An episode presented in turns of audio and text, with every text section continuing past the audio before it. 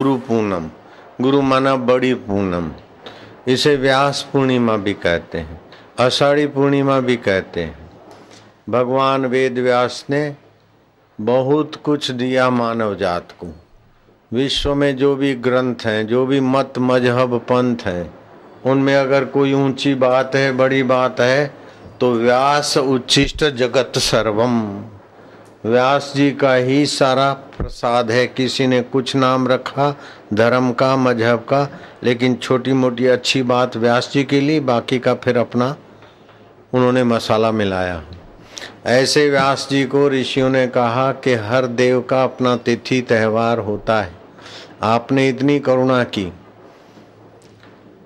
तो जागृत देव सतगुरु, आपका हम पूजन और अभिवादन करके कृतज्ञ हों। कृतज्ञता के दोष से विद्या फलेगी नहीं। तो शिव जी का शिवरात्रि और सोमवार है। ऐसे हनुमान जी का मंगल और शनिवार हनुमान जयंती, राम जी की रामनवमी, कृष्ण की जन्माष्टमी। तो सारे ऋषियों ने, देवताओं ने मिलकर व्यास जी का प्रागट्य दिवस, आषाढ़ी पूर्णिमा। और व्यास जी ने विश्व का आर्ष ग्रंथ रचा ब्रह्म सूत्र उसका आरंभ दिवस आषाढ़ी पूर्णिमा। और एक लाख श्लोक लिखे उस महापुरुष ने। और ये दावा किया, जो महाभारत में है, वो और जगह है। लेकिन जो महाभारत में नहीं, ऐसा सार दूसरे ग्रंथों में नहीं है। चैलेंज कर दिया। और आज तक उनके चैलेंज को कोई तोड़ नहीं सकता। जो सच्चाई और सिद्धांत महाभारत में है, वो और कहीं नहीं है। अगर है तो महाभारत से उठाए। ऐसे व्यास जी इतने दिव्य दृष्टि थे कि पद पद पे पांडवों को बताते कि अब ऐसा होगा और कौरवों को बताते तुम ऐसा ना करो। व्यास जी का दिव्य ज्ञान और आभा देखकर गणपति जी राज़ी हो गए। व्यास जी ने सोलह बार श्री कृष्ण युग युग में अवतार, एक चतुर्युगी में। एक बार कृष्ण तो सोलह चतुर्युगियाँ। में सोलह बार श्री कृष्ण आए और लोगों के जीवन में कितना भी धन मिल जाए, कितना भी कर्म का सिद्धांत हो जाए, ये कर्म करो तो ये मिलेगा, ये करो तो स्वर्ग मिलेगा, लेकिन स्वर्ग के बाद भी जीवन में निरस्ता रहती। इसलिए नारद जी ने, व्यास जी को कहा कि जीवन में निरस्ता जाए और रस मिले और प्राणी मात्र रस के लिए भाग रहे। पान मसाला क्यों खाते हैं? मज़ा लेने के लिए। सिगरेट क्यों पीते हो? किसी पराई स्त्री के से साथ ही ही ही क्यों करते? मज़ा के लिए। पराये पुरुष के साथ क्यों बात करते? ही ही ही, मज़े के लिए। तो मानो न मानो ये हकीकत है, रस इंसान की ज़रूरत है। क्योंकि इसका मूल रस से ही उत्पन्न हुआ है। रसो वही स वैश्वानरो। भगवान रस स्वरूप है। जैसे जल का स्वभाव जो है, वही तरंग का स्वभाव होगा। जिस सरोवर का जो पानी होगा, उसके तरंग का स्वभाव वही होगा। तो सभी सत्य चित्त, आनंद स्वरूप ईश्वर से पैदा हुए। ईश्वर में स्थित है और ईश्वर में विलय होंगे। तो सभी रस चाहते हैं, कीड़ी भी सुख के लिए भागती दिमक भी सुख के लिए भागती है, मच्छर भी सुख के लिए भागते हैं। रस सबकी मांग है। तो महाराज जी एक जो रसा अवतार हुए ऐसे श्री कृष्ण के युग युग की लीलाएँ और रस बांटने की रीति और रस का मार्ग श्री कृष्ण की लीलाओं का स्मरण करके वो ग्रंथ रचो। सत्रह सत्रह स्मृति ग्रंथ तो रचे गए, लेकिन अठारवा रचा गया भागवत।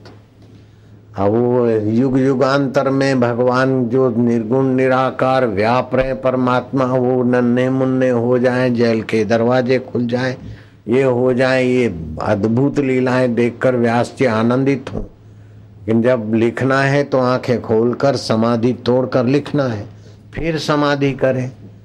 तो इस महापुरुष ने देखा कि देवी कार्य में बहुत विलंब होगा। भगवान गणपति का स्मरण किया, मानसिक आह्वान। आकाश मार्ग से गणपति जी और गणपति जी को कहा कि मैं लोक मांगल्य का कार्य। मैंने वेदों के विभाग के कि साधारण आदमी भी दिव्य ज्ञान पा सके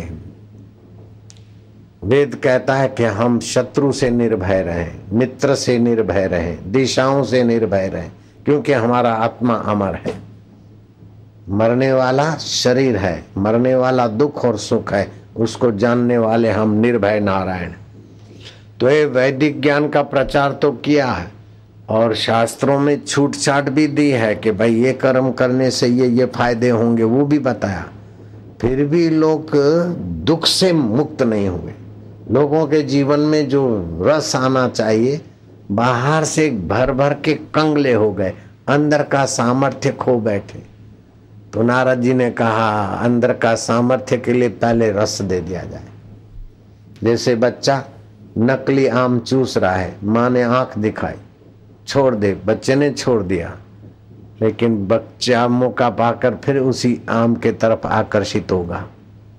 लेकिन दूसरी सियानी माँ है, वो असली आम ले आए जरा सा घोल के, उसकी बिंदी तोड़ के जरा रस बाहर फेंक के चखा दिया। फिर बच्चा अपने आप घुमा घुमा के गुटली तक को चूसने की अक्कल अपने आप आएगी उसको। तो महाराज, भगवान का एक अवतार ऐसा है कि जीव को रस मिल जाए। भक्ति से, ज्ञान से, निष्काम कर्म से, सेवा से जीव को अंदर का संतोष मिल जाए। ऐसा ग्रंथ रचो। तो वो तो श्रीमद भगवान की लीलाओं का होगा।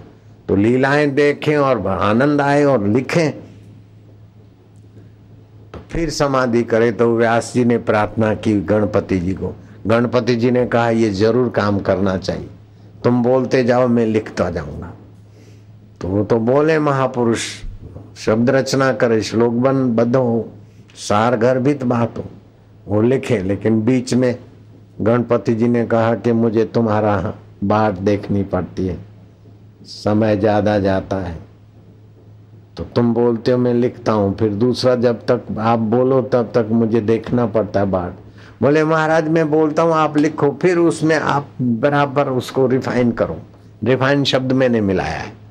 कहीं उन्नीस बीस दिखे तो आप उसको सुव्यवस्थित करो। अठारह हज़ार श्लोक लिखवा दिए गणपति जी के द्वारा, और ये भगवान वेद व्यास जी का श्रीमद भागवत है। आज भी भागवत की कथा करने वाला सात्विक ब्राह्मण है तो बोलते हैं व्यासपीठ पर। व्यास जी, वेद व्यास जी के नाम। व्यासपीठ पर फलाने ब्राह्मण, फलाने पंडित विराजमान होंगे। ये व्यासपीठ है। व्यास के सिद्धांत के खिलाफ अथवा व्यास को जो स्वीकार नहीं है, ऐसी बात की स्थापना इस पीठ से नहीं की जाती। इसलिए शास्त्र के मर्यादा के अनुसार जो चलता है वो वक्ता भी उन्नत होता जाता